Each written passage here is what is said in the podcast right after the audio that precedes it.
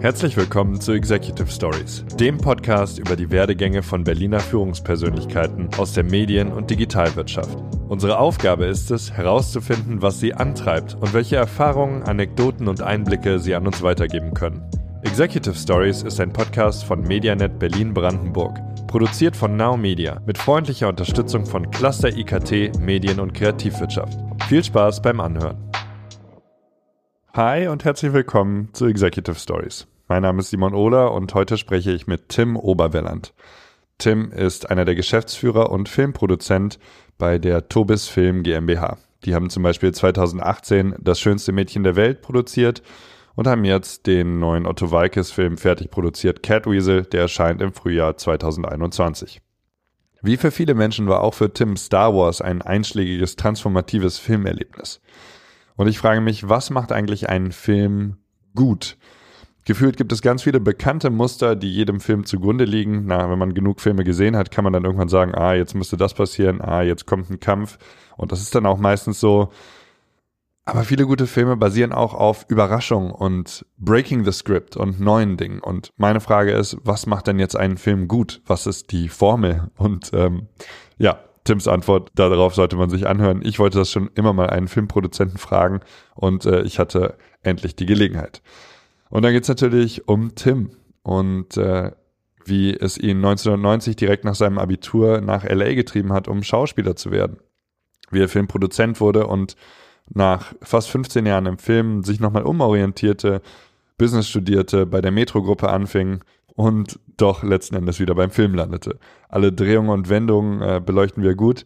Und dann gibt's natürlich noch einen kleinen Takt übers Filmbusiness. Corona ist jetzt gerade ein Thema. Äh, meistens versuchen wir es nicht zu behandeln, aber ähm, der, die Filmindustrie wurde besonders schwer davon getroffen. Und die Frage ist, wie können Kinos innovativer werden? Wie hm, können Filme gut produziert werden? Welche Einflüsse hat Digital Distribution ähm, auf, auf das Business? Ähm, darum geht es noch. Also, alle Fragen, alle Antworten in der heutigen Episode und ich hoffe, ihr genießt meine Konversation mit Tim Oberwelland. Viel Spaß.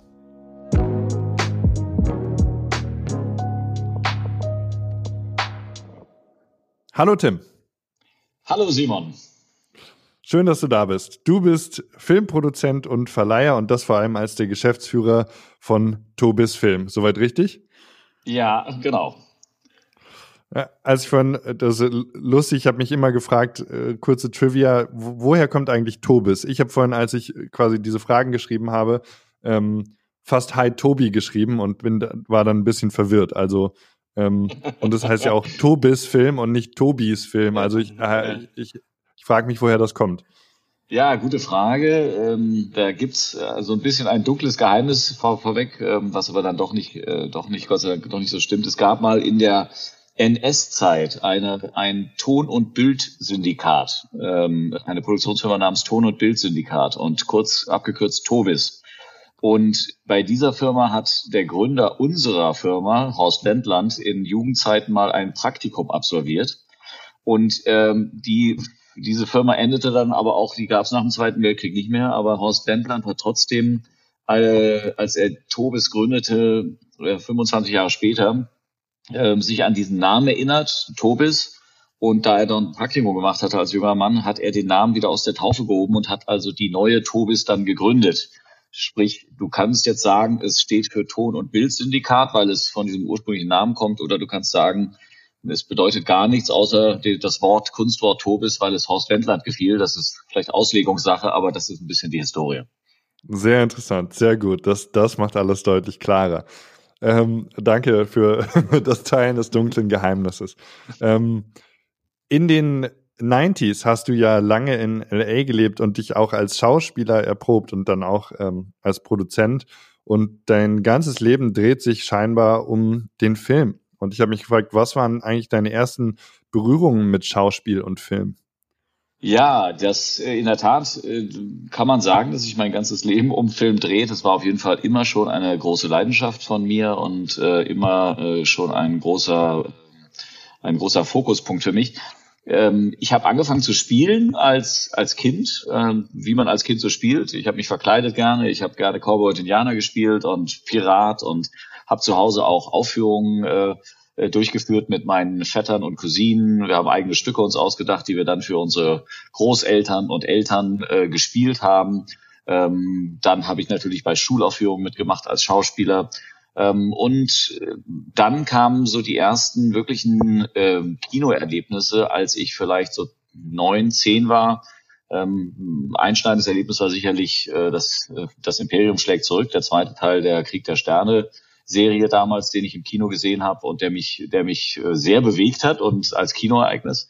Und dann vielleicht als nächstes Highlight E.T., der dann ein paar Jahre später folgte, ähm, der für mich ein absoluter Meilenstein war, weil es ein hochemotionales ähm, Kinoerlebnis war, was auch bis heute nach wie vor für mich als eine Art Messlatte dient. Ja. Ein Film, der handwerklich ähm, ähm, außerordentlich ist, ähm, vom Storytelling her, von, von der technischen Umsetzung her, vom Spiel her in, in jeglicher Hinsicht, ähm, der aber einfach auch emotional bewegt und eine tolle Unterhaltung darstellt, was ja immer schon auch die große Stärke von Steven Spielberg war, die Verbindung von Unterhaltung und filmischer Qualität. Und das hat mich sehr bewegt und hat mich dann damals zu einem Abonnenten der Kinozeitschrift Cinema gemacht. Und von da an habe ich eigentlich immer mehr ähm, ähm, Lust am, am Thema Film und Kino bekommen.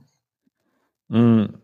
Wie, äh, wenn, wenn du Abonnent dieser Zeitschrift Cinema warst, ähm, dann hast du dort vor allem über Filme gelesen. Wie bist du dann quasi als Jugendlicher an deinen Stoff gekommen, sozusagen? Hast du dann deine Eltern belagert, dass sie mit dir ins Kino gehen? Oder was, was war so dann dein Informations- und dann auch tatsächliches Konsumverhalten von, von Filmen? Ja, hauptsächlich war es sicherlich ähm, Fernsehen, weil das natürlich das zugänglichste war ähm, im, mhm. im eigenen Heim. Ähm, dann mit der Entwicklung von, von Video und VHS natürlich zu, teilweise auch Videos. Kino war wirklich äh, was Besonderes und eine Ausnahme. Wir wohnten auch eine halbe Stunde entfernt von der nächstgrößeren Stadt, als ich ähm, Kind war.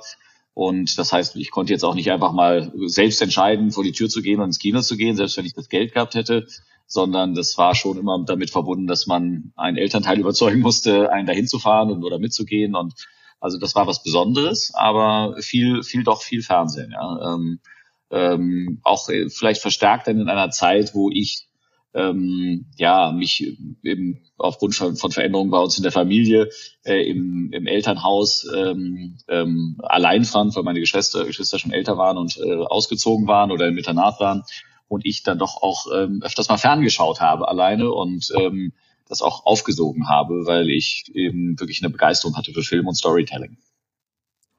Ja, was, was hast du zu der Zeit geguckt? Und ich würde das die Frage gerne verbinden, weil ich habe mich das auch schon bei, bei Star Wars gefragt, weil das so einschneidend für dich war. Was, was sind da die Sachen, die dich am meisten begeistert haben? Welche Elemente, welche Arten von Stories, wo quasi bei welchem Teil in der, in der Story ähm, macht dein Herz einen Hüpfer oder wo, was, was ist das, was dich richtig catcht?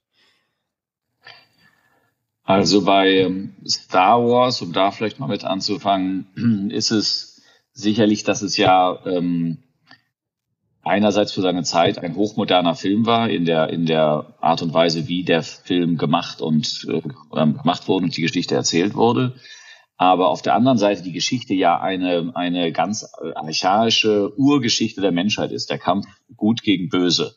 Ähm, und dann auch noch ähm, verpackt in die Geschichte im Grunde genommen einer Familie. Luke Skywalker, der Sohn von Darth Vader, ähm, Prinzessin Leia, seine Schwester, das ist ja ein bisschen auch eine Familiengeschichte. Ähm, und das vielleicht hat für mich damals sehr resoniert, weil ich natürlich auch Teil meiner Familie war und ähm, und es da Veränderungen gab. Meine Eltern haben sich getrennt, ähm, als ich zehn, elf Jahre alt war. Ähm, und äh, das hat vielleicht eine Rolle gespielt. Das äh, kommt mir jetzt aber eher so in der Betrachtung.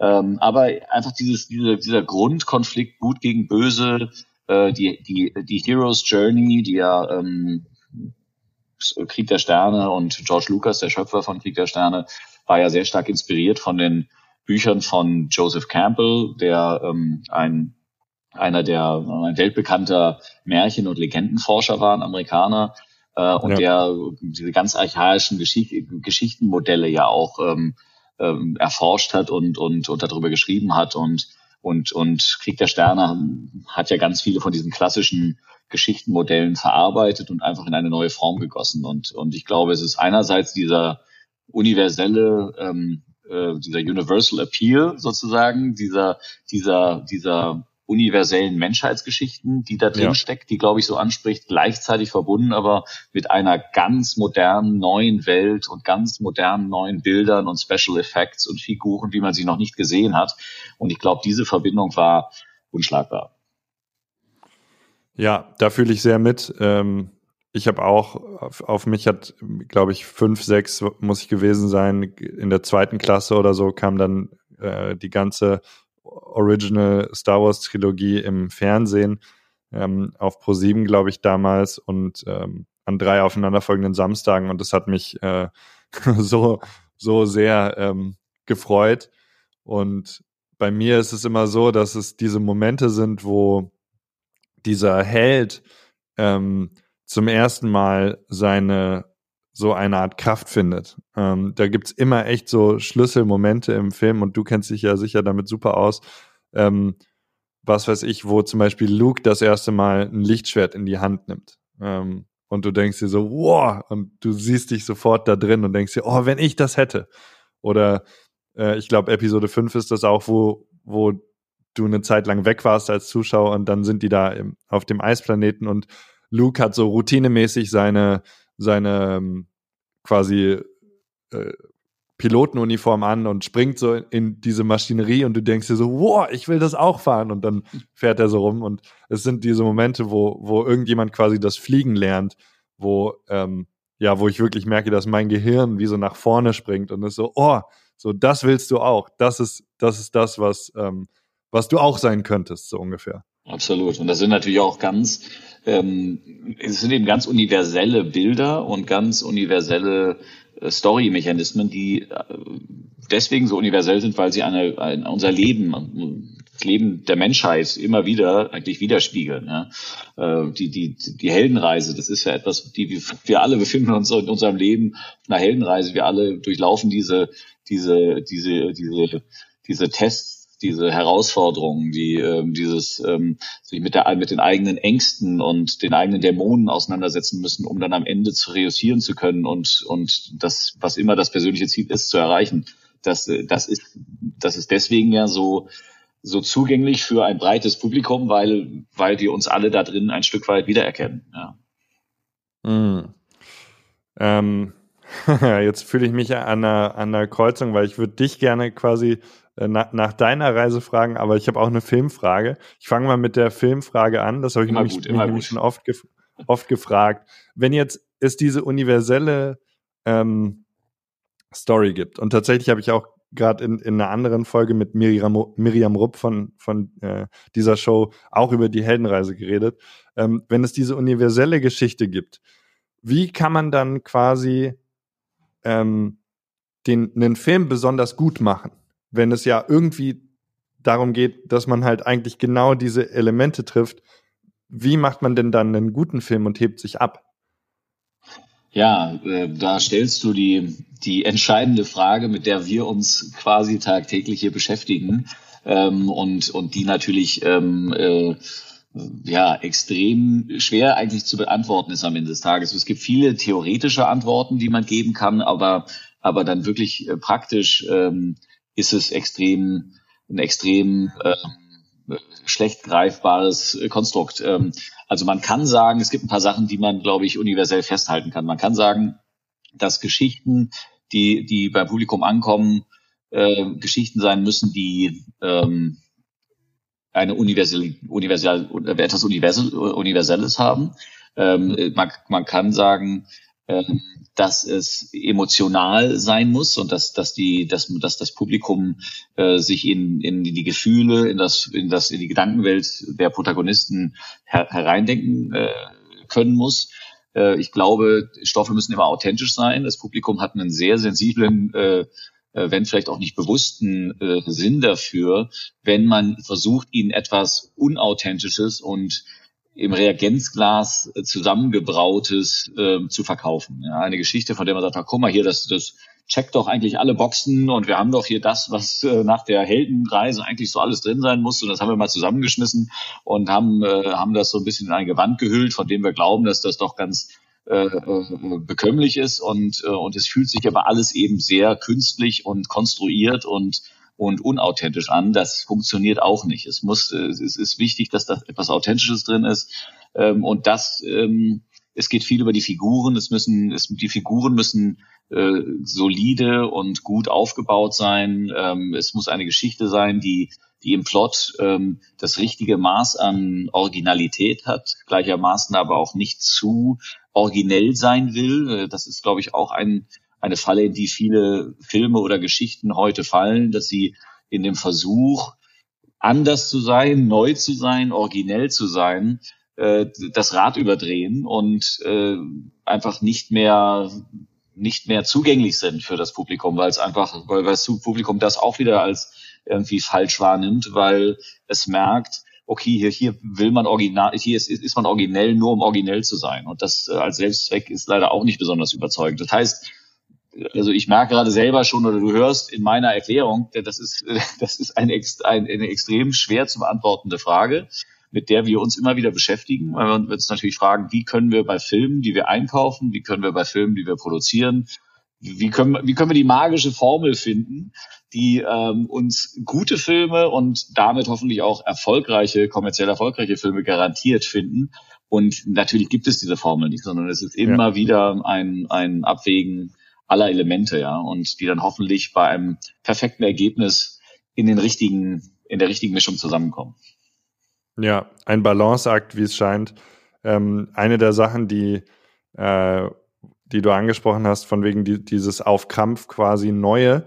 Ähm, ich glaube, eine der, der großen Sachen sind ja so äh, Plot-Twists oder das Unerwartete sozusagen. Das Unerwartete eben in der, in der äh, wo halt trotzdem noch die üblichen Erzählelemente vorkommen. Die, also ich weiß, dass es mich immer gereizt hat, zum Beispiel Pulp Fiction mit der also quasi äh, ungeordneten Reihenfolge sozusagen und es gibt dieses extra Spiel für den Zuschauer, quasi den Film zu erschließen, was passiert wann und, und was sind die Mysterien oder, oder sowas wie Lucky Number 11 fällt mir ein, der auch mhm. so eine, so eine, das sind diese Filme, die, ich weiß nicht, wie man das sagen würde, vielleicht hast du dafür einen Fachbegriff, die irgendwie eben also alles so ein bisschen auf den Kopf stellen. Und ich glaube, das ist eine coole Kunst, wenn es dann trotzdem funktioniert. Absolut. Ja, es gibt keinen internen Fachbegriff, aber das sind natürlich irgendwie so, so Game Changer im, im, im Storytelling irgendwo ein Stück weit, weil sie genau tradierte Muster nochmal äh, neu erfinden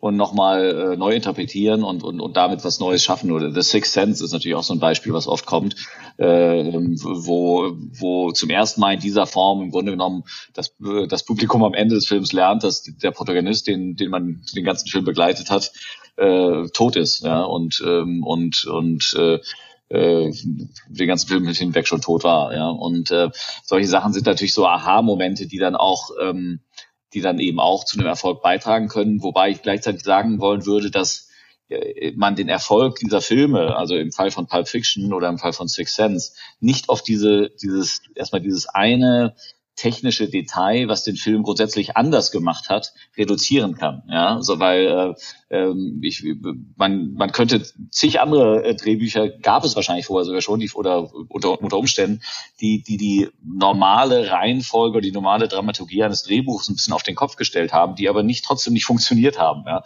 weil sie eben viele andere Aspekte nicht mit reingebracht haben, die Pulp Fiction erfolgreich mit reingebracht hat, weil Tarantino einfach auch ein brillanter Schöpfer von Figuren ist, von interessanten, außergewöhnlichen bunten, faszinierenden Charakteren äh, und ein ähm, begnadeter Dialogschreiber ist, ja, um, um nur mal zwei Dinge zu nennen, ja. Und, und, ja. und genauso bei The Sixth Sense ist es eben auch auf, auf vielen anderen Ebenen wirklich ein besonderes Buch gewesen, was zu einem besonderen Film wurde, von einem ja, fast Erstlingsregisseur. Er hatte zwar vorher schon einen anderen Spielfilm gemacht, aber hatte, das war ein ganz kleiner, unerfolgreicher Film gewesen. Ähm, äh, das war eigentlich sein, sein Debüt. Also es, manchmal gewinnt, ge, gelingt dieser Geniestreich, dass gerade bei, bei, bei jungen Regisseuren oder jungen Filmemachern ein, ein fast ein Erstlingswerk, sowas ganz Besonderes schafft. Vielleicht auch deswegen, weil sie eben noch nicht so ähm, in, ja, es nicht gewöhnt sind, Filme nach einem gewissen Muster immer wieder äh, zu machen oder anzugehen. Ja, es ist so ein bisschen wie, ich, ich habe äh, viel Metal gehört in, in meiner Jugend und da ist es oft so, ähm, und sicher auch bei anderen Genres, dass das erste Album äh, das Beste ist, weil bei, bei Heavy Metal geht es natürlich auch viel um quasi äh, Rawness, also dass es mhm. roh ist sozusagen. Und ähm, ja, zum Beispiel das erste Album von Metallica, Kill 'Em All, das klingt einfach anders als alle anderen und ist total unvergleichbar und hat so ein, weil da ist diese Jugend, dieser, dieses, genau dieses Nichtwissen, dieses Kindliche drin und ähm, das ist äh, total magisch. Und da, da kann man ähm, ja, da gibt es so viel drin zu finden und dann wird es später quasi formularisch. Ja, genau ja. so ist es. Ja. Ähm, hm. Wie ist es denn, weil ich habe das Gefühl, da sind wir nah bei der Kunst sozusagen und ich weiß, dass du dafür einen Sinn hast, weil du ja auch, auch selber Schauspieler warst. Äh, die Story ergründen wir sicher gleich noch. Ähm, wie ist denn für dich das Verhältnis quasi zwischen Schauspieler sein und, und Produzent sein und sozusagen, und vielleicht, ich weiß nicht, ob es die gleiche Frage ist, aber sozusagen auch so ein bisschen quasi kommerziell ähm, was machen zu müssen oder wollen und eben irgendwo auch Künstler zu sein. Ja, ähm, das ist interessant. Es sind, es sind beides spannende Berufe und spannende Felder. Ähm, und ich, ich habe beides zu seiner Zeit gerne gemacht. Ähm, also ich spiele ja heute oder aktuell zumindest. Ich würde nicht ausschließen, dass ich es nochmal irgendwann wieder vielleicht tue, aber ähm, aktuell spiele ich nicht. Ähm, ja, das, der, der, der Produzentenjob hat auch etwas Künstlerisches, aber es ist viel indirekter und nicht so spürbar wie beim Schauspieler und, ähm, und nicht, nicht so, nicht so unmittelbar. Ja, der Schauspieler äh, schlüpft in eine Rolle und während man spielt, ist man ja für diese, für die Dauer eines, eines Takes beim Film oder für die Dauer eines, einer Aufführung beim Theater, ist man ja in einer anderen Welt, in einer anderen Rolle und es hat etwas Magisches, dieser, dieser, dieser Prozess, ja. Und äh, so kondensierte Magie hat man als Produzent nicht oder meist nicht. Äh, das, was am nächsten rankommt, vielleicht als magischer Moment ist, vielleicht wenn man wenn ein Film, an dem man zwei Jahre lang oder länger gearbeitet hat als Produzent, ja, von der Entwicklung, über die Finanzierung, über die Dreharbeiten und die Postproduktion und die Herausbringung. Wenn man den dann zum ersten Mal mit einem Publikum im Kino sieht, ja, und die, die Anfangstitel laufen ab und der Film startet, das hat auch eine gewisse Magie. Oder, oder man, man sitzt im Saal und spürt, mit, dass das Publikum positiv reagiert auf diesen Film, ja das hat schon auch was Magisches und man hat natürlich dann auch ein großes äh, Maß an an Stolz und, und, und, und, und Identifikation mit diesem Film, wenn man sagt, das ist etwas, an dem ich zwei, drei Jahre gearbeitet habe meines Lebens. Und jetzt sitze ich hier mit einem Saal voller Menschen und die lachen oder die weinen oder die reagieren positiv auf das, was da, was, was, was sie sehen. Äh, das hat auch eine Magie, aber es ist eben was ganz anderes bei einem, ich habe das Gefühl, der Schauspieler hat oft, hat mehr magische Momente, aber er hat weniger Kontrolle äh, über seine über seine Karriere und über das, was er macht. Es sei denn, er ist einer oder sie ist einer der größten Stars, dann äh, hat man natürlich wieder mehr Kontrolle. Aber viele Schauspieler sind natürlich ähm, erstmal müssen in der Position sein, dass sie ähm, dass man ihnen einen Job anbieten muss ja, und sie sich sie einen Job bekommen müssen, wo sie überhaupt spielen können. Dann muss muss dieser Job äh, im Rahmen eines Films oder eines Theaterstücks sein, was was etwas Besonderes ist und was was toll ist und es muss das ganze Team muss muss ähm, quasi in Sync sein und, und, und muss auf der gleichen Wellenlänge sein, damit etwas ganz Besonderes entsteht. Und diese Momente, äh, wie einem auch viele Künstler immer wieder sagen, sind dann auch rar. Es ist nicht so, dass jedes Engagement und jeder Job immer besonders und magisch ist. Und das heißt natürlich, oftmals hat man einfach nicht die Kontrolle, wohingegen man als Produzent eher sagen kann, ich entscheide mich jetzt dafür, dieses Projekt anzugehen und, und diese Geschichte zu erzählen. Und da braucht man natürlich auch viel Unterstützung und, und äh, ähm, Input und Hilfe von außen und kann nicht alles selber bestimmen und entscheiden, aber man hat doch ein höheres Maß an äh, Selbstbestimmung, würde ich sagen, als, äh, als als Schauspieler. Ja, zumindest trifft das zu für den jungen und noch nicht arrivierten Schauspieler äh, im Vergleich ja. zu dem jungen und äh, und äh, auch noch vielleicht noch nicht so arrivierten Produzenten.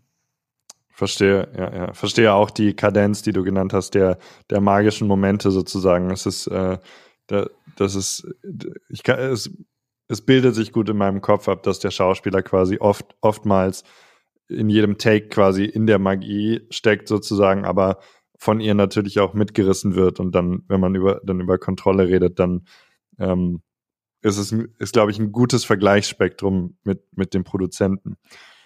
Wie, wie war es denn bei dir? Du bist 1990 nach LA gegangen, ähm, um deiner Schauspielleidenschaft zu folgen und wirklich erstmal Schauspieler zu werden, richtig?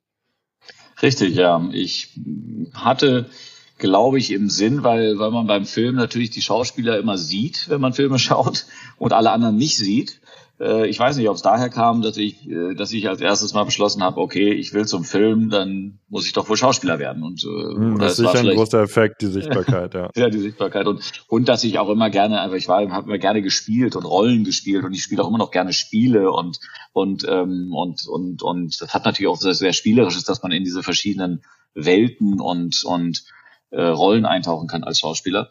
Genau, da bin ich nach LA gegangen, weil ich für mich sollte es auch irgendwie immer tendenziell eher Film sein anstatt Theater und immer eher amerikanischer Film anstatt der deutsche. Äh, hat das, weil, weil mich die eben schon erwähnten äh, Filme aus meiner Kindheit vielleicht eben auch so geprägt hatten.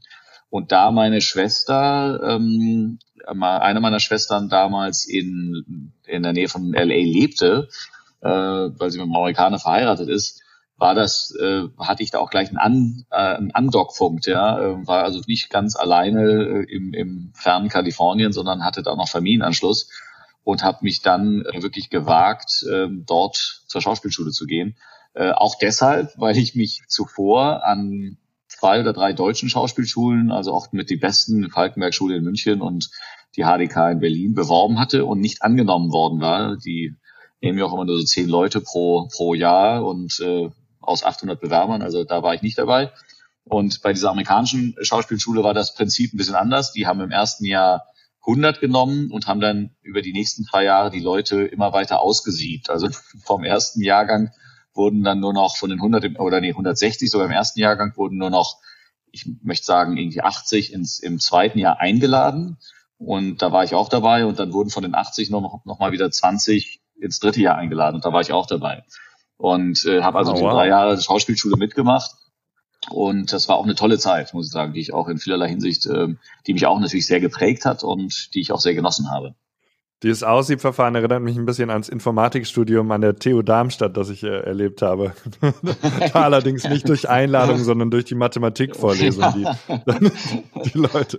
Ja, natürliche Selektion durch, durch, ja. äh, durch, durch Statistik oder äh, Mathematikvorlesung, ja. Ja, in der Tat. Ähm, ja, super interessant. Okay, und du hast es tatsächlich ähm, durch, also ich bei Informatik nicht, aber du schon bei Schauspiel. Das ist gut. Ähm, du hast es ja, durch hab's da durchgeschafft und, geschafft. und, und ja. war auch, äh, bin ich auch stolz drauf. Äh, darf ich, sei mir vielleicht gestattet als äh, Eigenwerbung, dass ich, dass ich, dass, dass ich äh, als auch noch eine Auszeichnung bekommen habe als Bester meines Jahrgangs in der Schauspielschule. War ich auch sehr stolz drauf, weil ich natürlich auch einer der wenigen Ausländer war in, im Programm. Ähm, äh, ja, und es da, dadurch den zusätzlichen Challenge hatte, also nicht in der Muttersprache äh, zu spielen. Ähm, und trotzdem habe ich diese Auszeichnung bekommen und das war natürlich eine tolle Anerkennung. Super hat aber cool. nicht dazu geführt, dass ich, hat aber trotzdem nicht dazu geführt, dass danach, dass Hollywood mir die Türen geöffnet hat und ich zum Star geworden bin, wie man sieht, ähm, sondern ähm, ja, was folgte, war natürlich, äh, um das gleich, gleich anzuschließen, dann die, ja. die, dann die harte und frustrierende Realität des, ähm, des, des Lebens als Schauspieler in LA, also wirklich eine Stadt, in der ja hunderttausende arbeitslose Schauspieler leben. Äh, wirklich nur die, ein, ein Bruchteil von denen kann sich mit allein mit Schauspiel äh, den Lebensunterhalt verdienen. Die meisten haben äh, das typische Klischee, noch Jobs als Kellner oder äh, Fahrer oder irgendwas äh, um sich über Wasser zu halten und, und die meisten schmeißen dann irgendwann hin. Ähm, aber ähm, aber die manche bleiben eben dabei und ich, ich habe das auch bei meinen ganzen Freunden erlebt. Also ich bin einer, der irgendwann hingeschmissen hat und gesagt hat, ich produziere jetzt, nachdem ich auch immer nur den Nazi geben durfte in kleineren Rollen im Theater oder im, beim Film. Also wirklich immer wieder den Nazi. Ich habe auch manche Jobs nicht bekommen, weil mir gesagt wurde, mein mein Deutsch wäre irgendwie nicht authentisch, mein deutscher Akzent wäre nicht authentisch. Ähm, äh, weil dann ein Amerikaner gegen mich angetreten ist, der dann, der dann, he, he really talked like the Germans talk in the movies. Ja, und hat alles geschrien und, das, und das war dann, die fanden dann, also der wäre, der, also ich wäre ja offensichtlich irgendwie gar nicht deutsch, der hätte ja viel besser drauf. Also, also, und nach solchen, äh, nachdem oh. ich so ein, zwei Jahre solche Erfahrungen hatte, bin ich dann ja zur Produktion umgeschwenkt. Aber ich habe das bei vielen meiner Freunde aus der Schauspielschule erlebt. Ich habe manche, ich habe manche aus, aus, die mit mir in der Schule waren, sind zu Stars geworden und die meisten äh, nicht. Und die meisten sind auch nicht mehr Schauspieler, sondern haben irgendwann einen anderen Weg eingeschlagen, weil sie ganz einfach äh, weil sie einfach dieser Prozess des ja, ähm, sich von Job zu Job hangeln müssen mit mit langen Durststrecken dazwischen sie mürbe gemacht hat und sie irgendwann natürlich auch eine Familie gründen wollten und ein, ein stetes Einkommen brauchten und dann einfach umschwenken mussten. Und manche, manche, die meisten sind damit, würde ich sagen, auch äh, nicht unzufrieden jetzt äh, im, im, im Nachhinein, aber manche natürlich schon und und äh, und und viel und und man kann wirklich klar sagen, die, die am Ende reduziert haben, im größeren oder im kleineren Sinne, sind die, die dabei geblieben sind, vor allen Dingen erstmal. Ganz kurz, was meinst du in dem Sinne mit reüssiert? Also dass die, dass die heute in einer Lage sind, äh, nur vom Schauspielen zu leben. Also dass, dass sie Schauspielen zu einem zu einem Job gemacht haben, der ihnen ihren Lebensunterhalt äh, ähm, äh, verdient und auch gut. Ja, ja, verstanden. Ja, es ist faszinierend und es klingt auch, auch aus der Erzählung schon wirklich, ähm, äh, ja, du hast gesagt, zermürbend oder sehr, ähm, ja, dass man da durchaus mal außer Atem kommt. Hast du dich dann zu der Zeit auch quasi so also wie lange hast du es denn versucht, dich rumzuschlagen und was war quasi der Moment, wo du gesagt hast, nee, Leute, ähm, ich produziere jetzt und, und was hast du dann gemacht? Ja, das ging äh, natürlich jetzt so, so in den Zeitstrahl eines ganzen Lebens oder eines Lebens bis 50, was ich jetzt bin, äh, dann doch relativ schnell, weil ich habe, dass ich nur es mit Schauspiel versucht habe, das war eine Periode von ein, zwei Jahren. Ja, in dem ein, zwei Jahren, wo ich wirklich nur, immer nur zu Castings gegangen bin, äh, Klinken geputzt habe, bei den Agenturen angeklopft habe, ob sie mich vertreten, bei, bei Castings unaufgefordert aufzutauchen, um zu schauen, ob man noch dazwischen kommt. Äh, ein, zwei Jahre gemacht und, und habe dann relativ schnell erkannt, also das kann es nicht sein. Ähm, und habe dann, äh, oder das alleine kann es nicht sein, und bin dann auf die äh, Idee gekommen mit zwei Freunden, die in, in der gleichen Position waren wie ich, äh, zwei Freunde aus der Schauspielschule, auch, äh, auch äh, anfangende Schauspieler, eine kleine Produktionsfirma zu gründen in LA. Ähm, und natürlich hatten wir die naive äh, Vision anfangs, dass wir gesagt haben, ähm, ja, wenn wir selbst produzieren, dann können wir uns ja selber produzieren, dann können wir uns ja selbst die Jobs äh, geben und das ist ja der Geniestreich.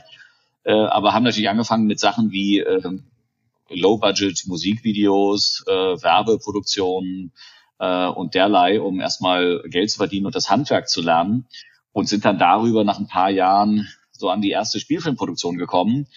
Äh, nur darin konnten wir uns dann auch wieder nicht besetzen als Schauspieler, weil erstens hatten wir alle Hände voll zu tun mit dem Produzentenjob und zweitens alle interessanten Rollen mussten natürlich entweder mit namhaften Schauspielern besetzt werden, um die Finanzierung zu sichern, oder aber äh, es, es, es musste natürlich auch auf den Regisseur Rücksicht genommen werden, der natürlich ein, ein ganz wichtiges oder der wichtigste kreative, ähm, die kreative Kraft bei einem Film ist und der seine eigene Vorstellung hatte, wie irgendeine Rolle, auch eine kleine Rolle besetzt wird. Und ja, und wir sind dann natürlich auch irgendwann voll ähm, in diesen Produzentenjob aufgegangen, so dass je mehr ich produziert habe, desto mehr ist natürlich das Schauspiel überhaupt auch einfach ähm, in Vergessenheit geraten. Ja? Und ich hatte weder die Zeit noch dafür, noch wirklich den Sinn.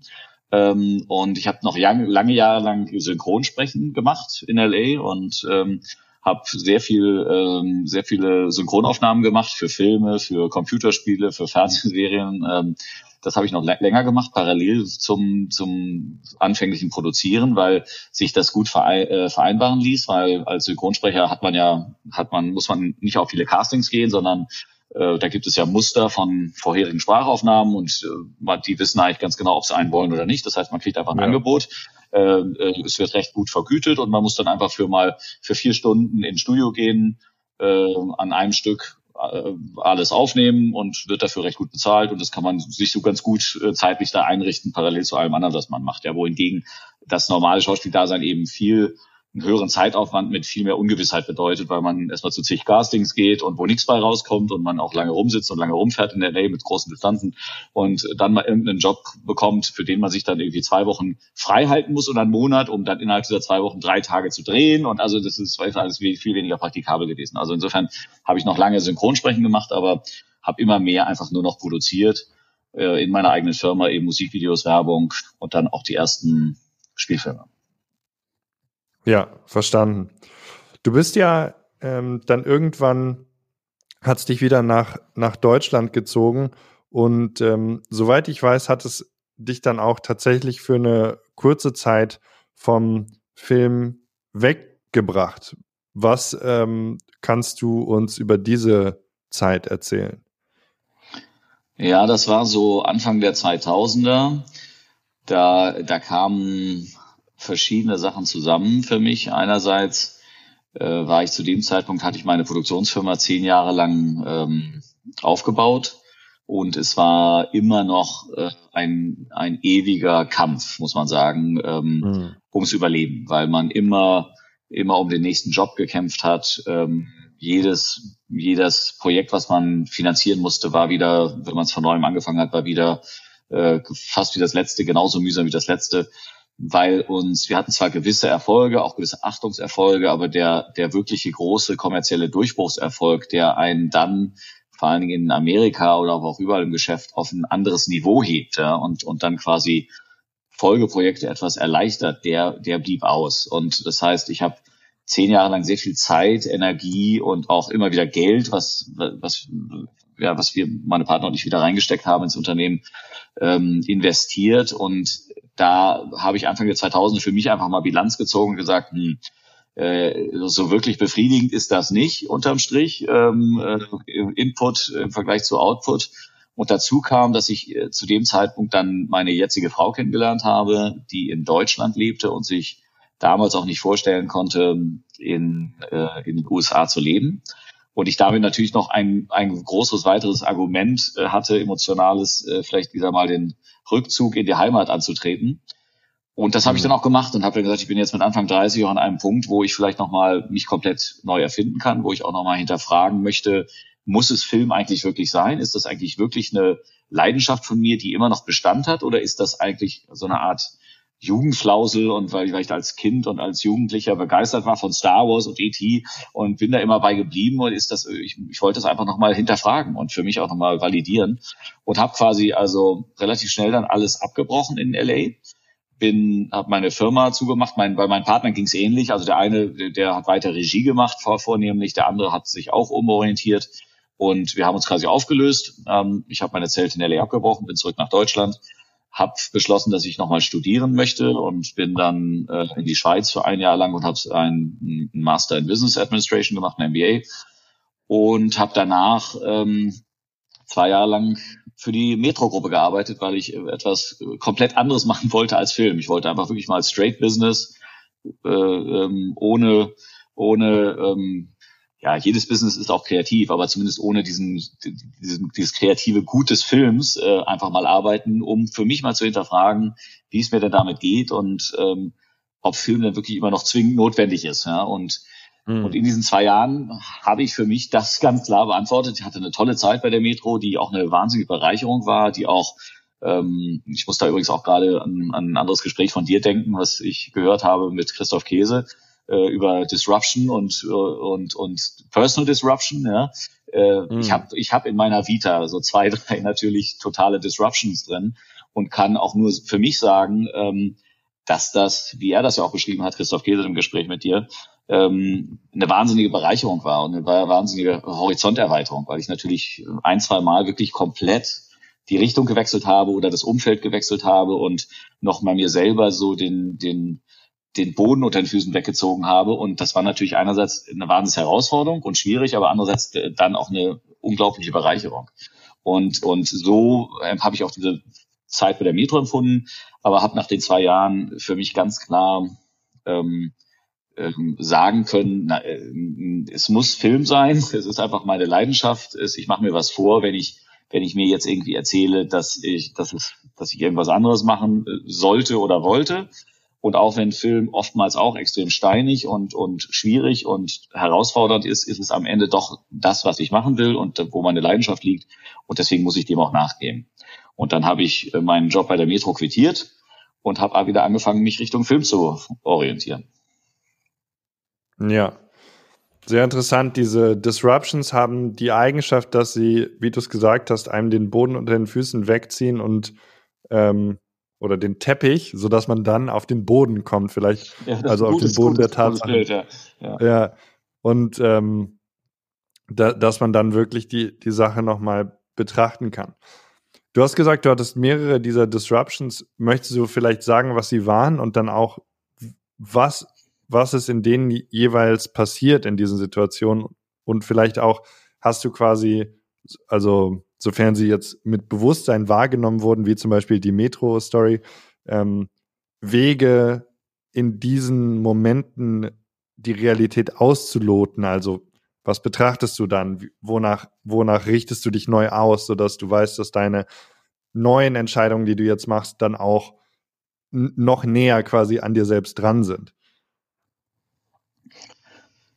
Ja, ähm, wenn ich so zurückblicke, ich würde sagen, die erste Disruption war natürlich ähm, äh, ganz klar die, die ähm, Scheidung meiner Eltern und die, die quasi die mhm. Auflösung des Familienheims, äh, wie ich es kannte. Also das war kein, natürlich nicht eine selbstgewählte Disruption, aber das war natürlich ganz klar eine Disruption. Äh, fand ich übrigens auch sehr interessant in dem Gespräch mit Christoph Käse, dass er, ähm, dass er diese, das, das wusste ich nicht, diesen Datenpunkt nannte von ähm, ja, vielen Unternehmern oder vielen Menschen, die irgendwie ähm, ähm, eine besondere Vita haben oder was Besonderes verfolgt haben im Leben, dass die alle gemeinsam haben, dass irgendwas ähm, Traumatisches in Anführungsstrichen oder Einschneidendes in ihrem Leben zwischen dem Alter von 8 und 14 hat er, glaube ich, gesagt, oder, oder, oder 4 mhm. und 14, glaube ich, in diesem Zeitraum mhm. passiert. Das ist bei mir, passt genau rein, ja. Ich war 10, 11. Ähm, ja. So, ähm, äh, das ist sicherlich der, der eine Punkt. Der nächste war ganz klar, der war dann schon selbst gewählt, die Entscheidung nach Amerika zu gehen, nach der, nach der Schule, nach der Uni und, und dort auf eine Schauspielschule zu gehen, weil klar, einerseits war es eine Erfüllung eines Traums, andererseits war es natürlich ein ähm, Einsteigen in in eine komplett, äh, also äh, die Entscheidung dafür in einem nicht muttersprachlichen Umfeld, weit weg von zu Hause, wenn auch die Schwester in der Nähe war, ähm, ähm, und in einem komplett fremden Umfeld plötzlich etwas Neues an, anzugehen, ja, und ähm, ähm, mit, mit, wo auch Dinge gefragt waren, die nicht unbedingt ähm, für mich äh, äh, leicht oder naheliegend waren, weil auch durch der Schauspielschule, da wurde auch getanzt und gesungen und bei all diesen Sachen hatte ich keine Vorbildung und war auch nicht gut da drin am Anfang, am, am Ende auch nur bedingt, aber am Anfang schon gar nicht. aber äh, äh, aber die Amerikaner sind das, also Amerikaner, die schon in der Highschool Musicals gemacht haben und so, da waren natürlich Leute, Kommilitonen von mir in der, und, und Kollegen in der Schauspielschule, die da sich viel wohler in diesen in diesen Wassern fühlten. Also das war für mich alles eine riesen Herausforderung. Ja, plötzlich tanzen, plötzlich singen, plötzlich spielen in Englisch und so weiter. War, war hat mich wahnsinnig begeistert, aber es war auch echt ein, ein Aufrüttler. Und dann, ähm, ja, dann als nächstes vielleicht das Einsteigen in die Produktionswelt, ähm, obwohl man eigentlich gelernter Schauspieler ist. Das war wieder erstmal, aber vielleicht nicht ganz so eine sehr große Disruption, weil zumindest selbe Industrie und immer noch in ja. LA und, und, und die Amerikaner haben ja auch so eine Haltung von, hey, du kann, jeder kann alles machen, wenn du es willst, dann kannst du es auch schaffen und, und die haben da ja auch ein, dieser positiv amerikanische Spirit trägt dich auch ein Stück weit, dass die alle sagen, ja klar, wenn du das willst, dann mach's doch einfach, ja, du musst nicht, das musst du nicht gelernt haben, du musst nicht Produzent gelernt haben, das mach's einfach. So, also das, ja. aber, aber trotzdem war es eine Veränderung.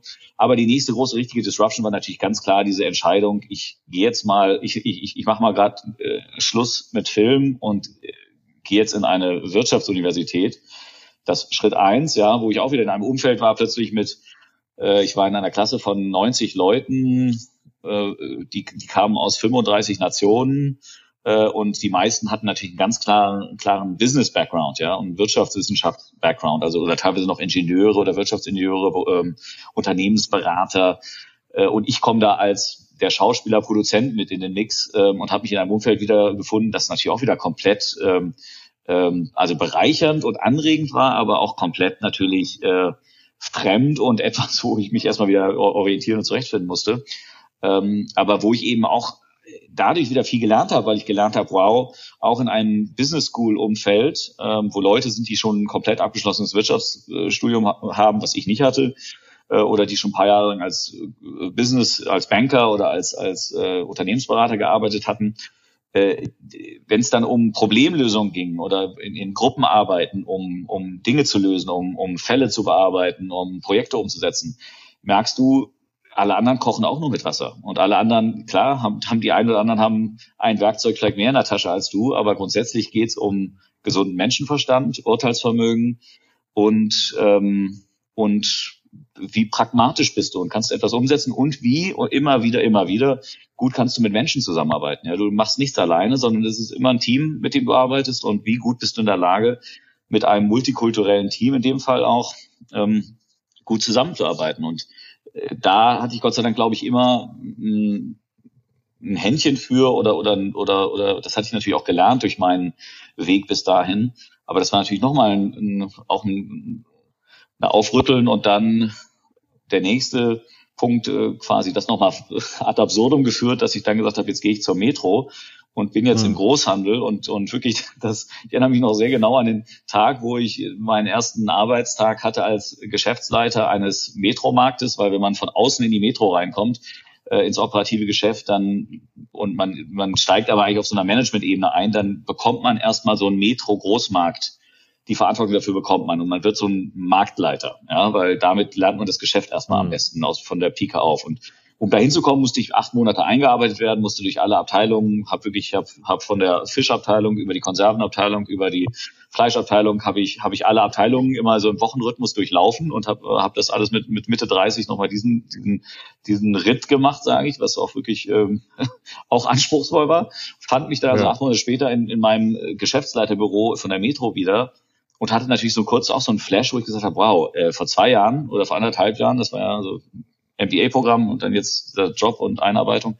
Ja, vor zwei Jahren saßt du in Hollywood, warst selbstständiger Produzent und hattest dein Büro am Hollywood Boulevard und hast irgendwie in Hollywood äh, in Anführungsstrichen das gro große Kino gemacht, zumindest im, im, äh, äh, gefühlt oder im, von, von der Hoffnung her. Und jetzt ja. sitzt du hier äh, bei der Metro und bist Geschäftsleiter. Äh, äh, was ist passiert? Ja, aber aber äh, dann habe ich auch sehr schnell wieder ähm, natürlich äh, da, daraus Kraft geschöpft, dass ich gesagt habe, ja, das, genau so wollte ich es aber auch alles und habe diese, das war alles bewusste Entscheidungen und und habe dann daraus auch wahnsinnig viel gelernt. Aber es war natürlich jedes Mal, also äh, also er genauso wie meine Mitarbeiter mich angeschaut haben, als was ist denn das jetzt für ein Typ? Er war vorher Filmproduzent und jetzt kommt er hier rein und und mich erstmal sehr skeptisch beäugt haben, äh, musste ich mich natürlich in diesem Umfeld auch beweisen und musste da viel lernen und musste da zurechtkommen. Aber es hat, ich habe natürlich äh, da wahnsinnig viel äh, draus gelernt und, und viel mitnehmen können. Ja, da, da ist der Boden der Tatsachen also nicht nur sprichwörtlich, ja, da genau. in der Konservenabteilung. In der, oder in der Fischabteilung sage ich dir, wenn du morgens um drei Uhr geht das da los bei der Metro, dann die Fischabteilung fängt als erstes an, weil da um drei oder halb vier wird, glaube ich, der Fisch angeliefert und das muss dann alles vorbereitet werden, damit bis um fünf, sechs der Großmarkt aufmacht, muss da alles vorbereitet sein. Also wenn du um drei Uhr morgens in der Fischabteilung anfängst, dann bist du allerdings auf dem Boden der Tatsachen. Oh, Nochmal ganz kurzer Richtungswechsel. Ähm, wie wir wissen, ist die Fischabteilung ja dann wiederum Geschichte, zumindest für Tim Oberwelland höchstpersönlich. Ähm vorerst, vorerst. Vor, ja, gut man weiß nie, wann. Gut zu, gut zu wissen auch, dass man immer drauf vielleicht äh, zurückfallen kann. Man kann man noch ja. was anderes machen, wenn es nichts mehr wird mit dem Film. Ja. Der, der Boden der Tatsachen wartet immer auf einen, ob man da jetzt sich hinbegibt oder hinfällt oder wie auch immer. Da kann man schon äh, mit dem Teppich ohne, kann man alles Mögliche machen, ja. Ähm, meine Frage war, war so ein bisschen Richtung, Richtung Abschluss, äh, zu dem wir uns bewegen. Du hast ja gesagt, deine Exper Expertise liegt auch viel im amerikanischen Film und es war auch klar, okay, Schauspielschule Amerika, okay, auch weil du da genommen wurdest, aber das war schon die Präferenz. Unter dem Aspekt, was ist eigentlich deine Vision, weil du bist ja jetzt deutscher Filmemacher, was ist deine Vision für den deutschen Film? Ähm, was, was würdest du da sagen? Ja, ähm, immer noch die gleiche, aber natürlich hat sich erstens natürlich auch in, in, Deutschland extrem viel getan in den letzten 20, 30 Jahren in der Filmwirtschaft. Also es ist, die Filmwirtschaft ist, ist viel reichhaltiger, vielfältiger äh, interessanter geworden, äh, nach meinem Empfinden. Und wir sind auch viel besser geworden hierzulande ähm, im, im Storytelling, ja, im, im Storytelling auch nach amerikanischem Maßstab. Und das ist ja nicht der Maßstab aller, auch zu, zu Recht. Ja. Viele Filmemacher wollen ja gar nicht amerikanisch erzählen und oder sogar im Gegenteil. Äh, für mich ist es immer noch ein Maßstab. Ich finde immer noch, dass die Amerikaner mit die besten Geschichtenerzähler sind. Soll nicht heißen, dass sie die einzigen sind, die gute Filme machen, aber sie sind schon extrem gute Geschichtenerzähler. Und das ist das, was ich auch mitgenommen habe und was wir auch hier versuchen zu leben und umzusetzen bei Tobis. Es, es geht um Geschichten, es geht um Storytelling und wir wollen Geschichten erzählen, die die Menschen begeistern und äh, emotional berühren, sei es, weil es lustig ist, sei es, weil es emotional ist, sei es, weil es äh, weil es berührend ist. Ähm, wir haben ja ein ganz vielfältiges Portfolio an Filmen von, ähm, von äh, auf, auf wahren Geschichten beruhenden ähm, Dokudramen bis hin zum animierten Kinderfilm ähm, und alles dazwischen. Ja? Ähm, und, und wir glauben an all diese Formate, weil wir glauben, es gibt Inkarnationen von all diesen Filmen, die, ähm, die, die die, die, die, die toll sind und die berühren und die Menschen lieben. Und ja, wie, am Ende des Tages ist unser Ziel immer nur, wir wollen Filme machen, die die Leute begeistern und die die Leute gerne sehen mögen und ähm, und die hoffentlich das das Publikum auch ein, ein Stück weit bereichert aus dem Kino gehen lassen ähm, und und ja ähm, wir haben mal versucht, bei uns intern auch zu definieren, hey, was macht denn, was, was macht denn einen richtig guten Film eigentlich aus? Wenn man es mal versucht, auf drei, vier Faktoren runterzubrechen, da sind wir ja wieder so ein bisschen bei dem Anfangsthema, ja. was wir heute im Gespräch hatten. Und eine, ein Wort, was, was, was bei uns ganz wichtig hängen geblieben ist, ist, ist dass, was ganz entscheidend ist, ist, dass das, ist, ist, dass die, äh, das Erlebnis des Films ähm, befriedigend ist. Das klingt in Deutschen leider sehr holprig. Das englische Wort dafür mhm. ist ja satisfying und das ist auch irgendwie mhm. trifft's viel besser. Eine satisfying movie-going experience. Ja? Dass man sagt, man kommt raus und sagt, wow, das war jetzt irgendwie so toll, das war so schön, ich, das fühl, ich fühle mich einfach jetzt hier ganz rund und beglückt. Weil, und das, ja. und das kann ganz un, un, unterschiedliche äh, Ur, äh, Ursprünge haben. Es kann sein, weil du, weil du wahnsinnig gelacht hast. Es kann sein, weil du wahnsinnig geweint hast. Ja, das kann sein, äh, äh, weil, weil du was, weil du was gelernt hast und was erlebt hast, was du noch nie so gesehen und gehört hast. Ja, es kann ein unglaubliches audiovisuelles Erlebnis sein oder eine Verbindung von all dem oder manch, mancher dieser Aspekte.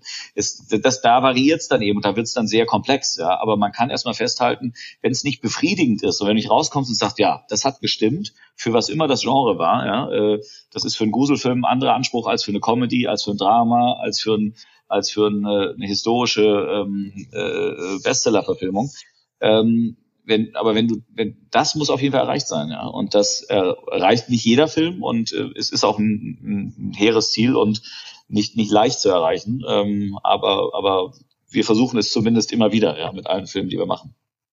Ja, und das ist ein, ist ein geiles Gefühl. Es ist wirklich so, einen Film geguckt zu haben und sich danach so richtig so den Bauch reiben zu können und sagen zu können, jawohl, so, so, ja, ah, oder das hat irgendwas bei mir gelöst oder so wie eine, wie eine schöne Mahlzeit oder so. Ist einfach, ja, satisfying. Ich finde das super. Ich check das. Das ist ähm, ein, ein, krasser Maßstab, der natürlich, wie du gesagt hast, auch auf alle möglichen Sachen, ähm, also in verschiedenen Genres anders wirken kann, aber das, das, das resoniert stark mit mir, ja. Ähm, noch eine Frage, auch ein bisschen mit einem Amerika-Faktor. Durch Digitalisierung und auch andere Faktoren, akut zum Beispiel Corona, ändert sich ja das Konsumverhalten der, der Filmzuschauer. Und ich habe mich gefragt, wie du glaubst, dass sich äh, und Digitalisierung, großer Faktor, zum Beispiel Netflix, YouTube, ja, ähm, irgendwie ganz andere Formen und Formate. Wie müssen sich denn Kinos und der Film und so weiter diesen Faktoren, und das setze ich jetzt mal voraus, sich anpassen, ähm, um quasi zukunftsfähig und innovativ zu sein und diese Entwicklung mitnehmen zu können und, und da mitschwimmen zu können? Ja, wir, wir müssen uns anpassen und mit wir meine ich an der Stelle natürlich die, die, die, die Kinobranche und die sich im, Wesentlichen aus, aus, zusammensetzt aus ähm, Verleihern, wie wir sind, ähm, den Kinobetreibern, die, die die Kinos selber betreiben und den Filmemachern, die Kinofilme ähm, produzieren, inszenieren, schreiben. ähm, wir müssen uns bemühen und das Bild, was ich dann auch oftmals äh, ähm, äh, zitiere, ist, dass dass das Publikum ein bisschen ist wie eine, eine, eine, eine Braut oder eine, ein, ein, ein Partner, um an dem man sich immer wieder verdient machen muss, ja, um, um den man immer wieder werben muss. Äh, bei dem man nicht, genau wie in einer guten Beziehung, in einer guten Ehe, sich nicht zurücklehnen kann und sagen kann, ja, wir, ähm, wir, wir, wir kennen uns doch schon lange und es läuft doch schon lange gut und da brauchen wir auch nicht mehr viel dran machen, das läuft so, sondern, ähm, sondern man muss sich immer wieder bemühen und immer wieder umeinander werben und das heißt in unserem Falle glaube ich, dass wir einerseits infrastrukturell dem Publikum immer wieder was Neues und, und Adäquates bieten müssen. Ja, wir können da glaube ich nicht sagen, wir, das alte Kino mit durchgesessenen äh, Sitzen ähm, und dem, dem schalen ähm, kulinarischen Angebot vorn an der Theke, das ist gut, das ist Nostalgie und das, das, das findet das Publikum auch 40 Jahre später immer noch toll.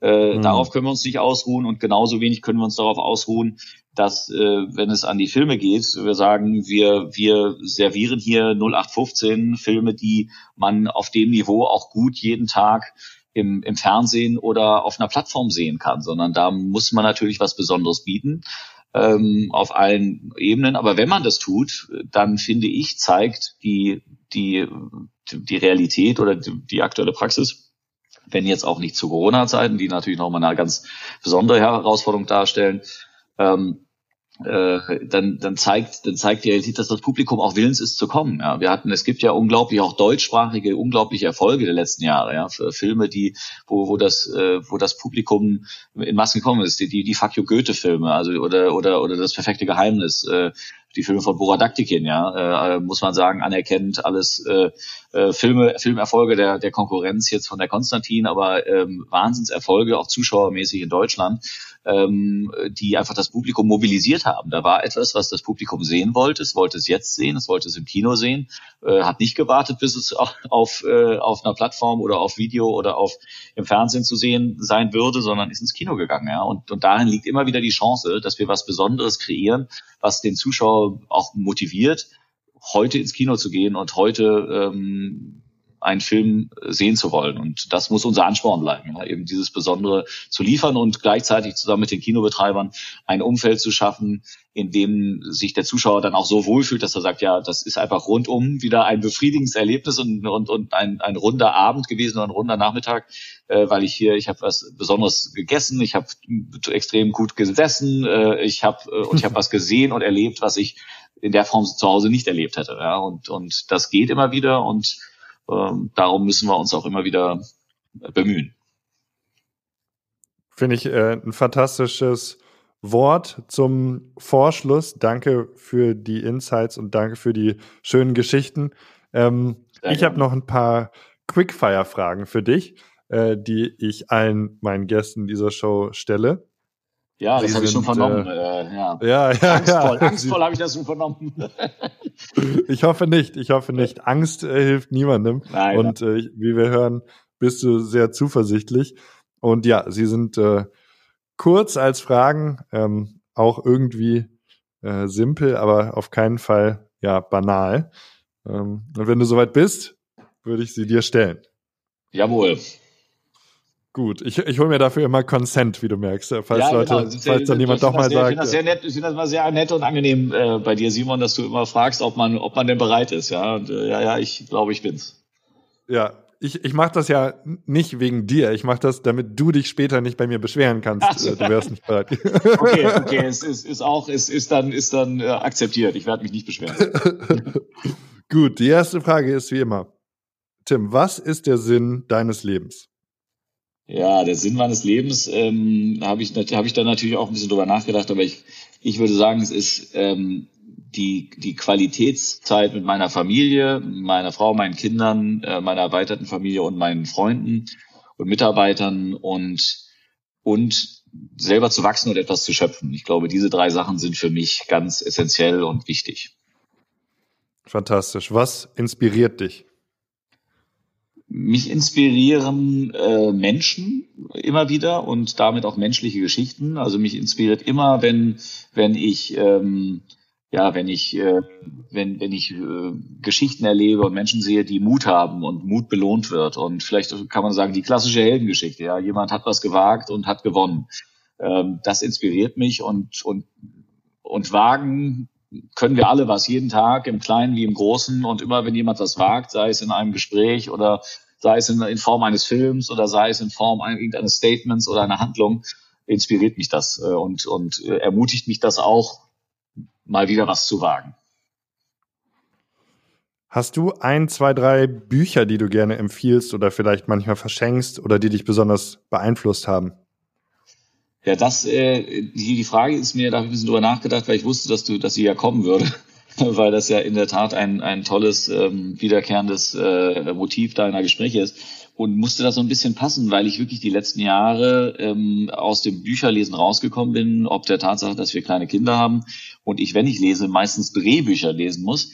Mhm. Nichtsdestotrotz, äh, jetzt ja, habe ich jüngst ein Buch gelesen, ein ganz tolles Buch von äh, Robert Seethaler, Ein ganzes Leben, äh, sehr schönes Buch, ähm, was jetzt auch verfilmt wird, deswegen hat es auch einen beruflichen, äh, beruflichen Aspekt ein Buch namens Novozän von James Lovelock, was sich mit, mit äh, dem Effekt äh, und dem Einfluss von künstlicher Intelligenz und überhaupt der und, und äh, Machine Learning und Machine Intelligence auf uns äh, und auf unsere Zukunft beschäftigt.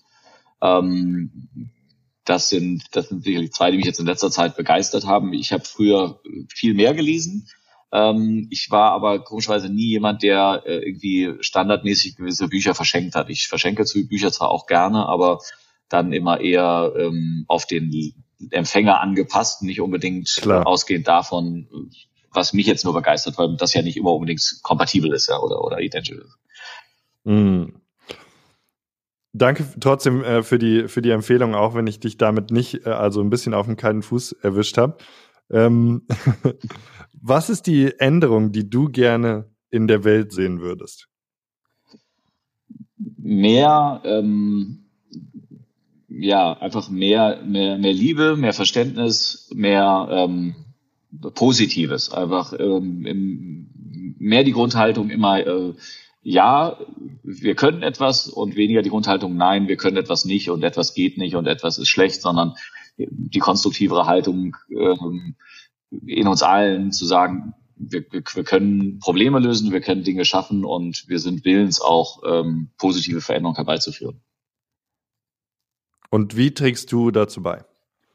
Ich versuche damit äh, dazu beizutragen, natürlich in meinem direkten Umfeld, indem ich versuche, unseren Kindern ähm, genau das vorzuleben, indem ich versuche, ähm, diese, diese Idee ähm, vorzuleben bei uns im Unternehmen und das auch zu vermitteln an, an, an unser Team ähm, und die Leute mitzunehmen. Ich glaube, das ist sowieso das Beste, was man, was man machen kann, ist, äh, und das Direkteste, was jeder von uns machen kann, ist, dass man das, was man äh, in der, in der Welt an Veränderung sehen möchte, selber lebt und vorlebt und hofft, dass es äh, sich hochpotenziert und, ähm, und ansteckend ist und man dadurch einen größeren Hebel hat, als äh, wenn man es nicht täte. Jawohl. Ähm, das, äh, das scheint mir auch immer so. Hast du auf deinem Weg irgendwas verloren, das du gerne wiederbekommen würdest?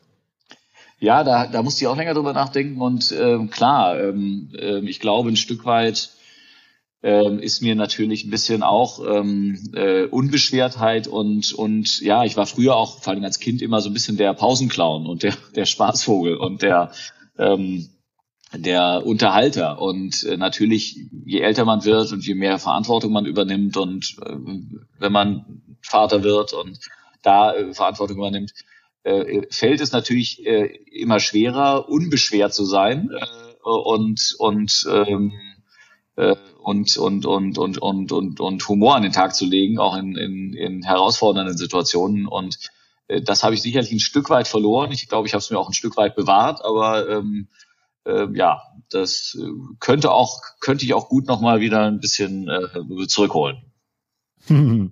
Ja, das geht. Ähm, das ist ja gut, wenn man drüber reflektiert, dann äh, kann man ja, das ist ja nicht verloren verloren und äh, man kann sicher noch was wiederfinden. Absolut. Ähm, apropos noch finden, was ist eine Sache in deinem Leben, die du noch nicht gemacht hast, die du gerne machen würdest? Ich würde wahnsinnig gerne ähm, mit, mit mein, meiner Frau und meinen Kindern äh, reisen an, an Orte, wo wir bislang nicht hinreisen konnten oder wollten, weil unsere Kinder noch zu klein sind. Ja. Die sind jetzt noch im, im, im, sind noch relativ jung und, und ähm, natürlich würde ich gerne äh, besondere Orte dieser Welt mit, mit ihnen bereisen und ähm, vielleicht auch so einen Roadtrip machen. Ähm, und da freue ich mich sehr drauf. Das wird irgendwann sicherlich äh, möglich sein und, und kommen können. Corona hat es jetzt auch nochmal wieder ein bisschen äh, erschwert gerade, aber, aber äh, darauf freue ich mich sehr.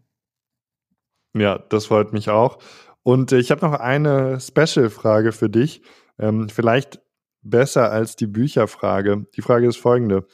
Welche Filme möchtest du gerne deinen Kindern zeigen, wenn sie soweit sind?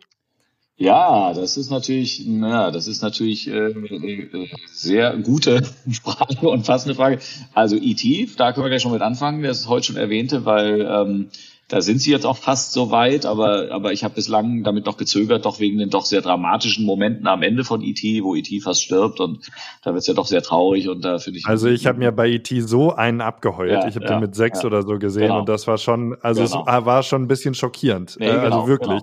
Glaube, ich habe auch nur das eine Mal gesehen und habe deswegen ja deswegen ja. dauert es noch ein zwei Jahre, aber genau, aber das sind, ist definitiv ein Film, aber auch so andere Meilensteine des des Kinos für mich wie äh, der Pate eins und zwei, da werden sie noch ein bisschen älter sein müssen dafür. ähm, ähm, äh, Krieg der Sterne, ganz klar, vor allen Dingen die ersten drei der der, der Krieg der Sterne Filme.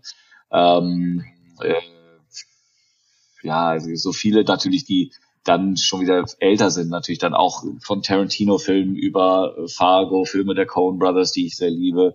Ähm, und ähm, ja, vielleicht auch äh, ein bisschen dann natürlich mit Eigenstolz, ähm, das schönste Mädchen der Welt, unsere erste äh, Tobis Inhouse Eigenproduktion, ähm, die für die sie auch noch zu jung sind, aber was ich ihnen natürlich, das würde ich natürlich auch sehr gerne ähm, irgendwann äh, zeigen wollen oder werde ich ihnen irgendwann zeigen und, und, und würde mich dann freuen, wenn sie äh, darauf auch so eine positive Reaktion hätten, wie es ein Großteil des Publikums Gott sei Dank hatte. super, super, super. Ja, ähm, damit, damit sind wir beim Ende angekommen mit schönen Aussichten. Äh, ja, ich danke schade. dir vielmals. Es war ein, ein, ein sehr äh, angenehmes Gespräch und hat viel Spaß gemacht. War ein bisschen wie ein ein, eine Zeitreise für mich. Da, durch deine Fragen hat man ja das Gefühl gehabt, dass nochmal noch so ein bisschen die letzten 30 Jahre seines Lebens Revue passieren hat lassen. Und äh, danke dafür. Ja, ich, ich danke immer fürs Mitreflektieren. Das ist, ähm, ja, das ist mir auch eine große Freude und ich reise gerne mit, äh, mit den anderen Menschen und mit dem, was sie so erlebt haben, vor allem wenn sie einzigartige Geschichte haben, Geschichten haben, so wie du. Und diese natürlich auch äh, zwecks Expertise gut erzählen können. ähm, damit wünsche ich dir alles Gute. Ich hoffe, äh, man sieht sich mal und ja, äh, ja, danke fürs Teilen deiner, deiner Geschichten. Sehr gerne und danke, Simon. Bis bald. Tschüss. Ciao.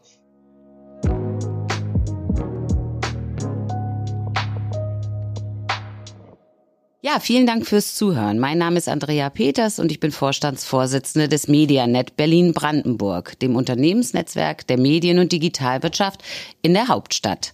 In diesem Podcast wollen wir euch die spannenden Unternehmen und Persönlichkeiten aus unserem Netzwerk vorstellen. Wenn ihr auch Interesse habt, Teil dieses Netzwerks zu werden, dann geht doch mal ins Internet auf www.medianet-bb.de, ruft uns an, schickt uns eine E-Mail, kommt zu unseren Veranstaltungen und wir freuen uns riesig, euch dort kennenzulernen.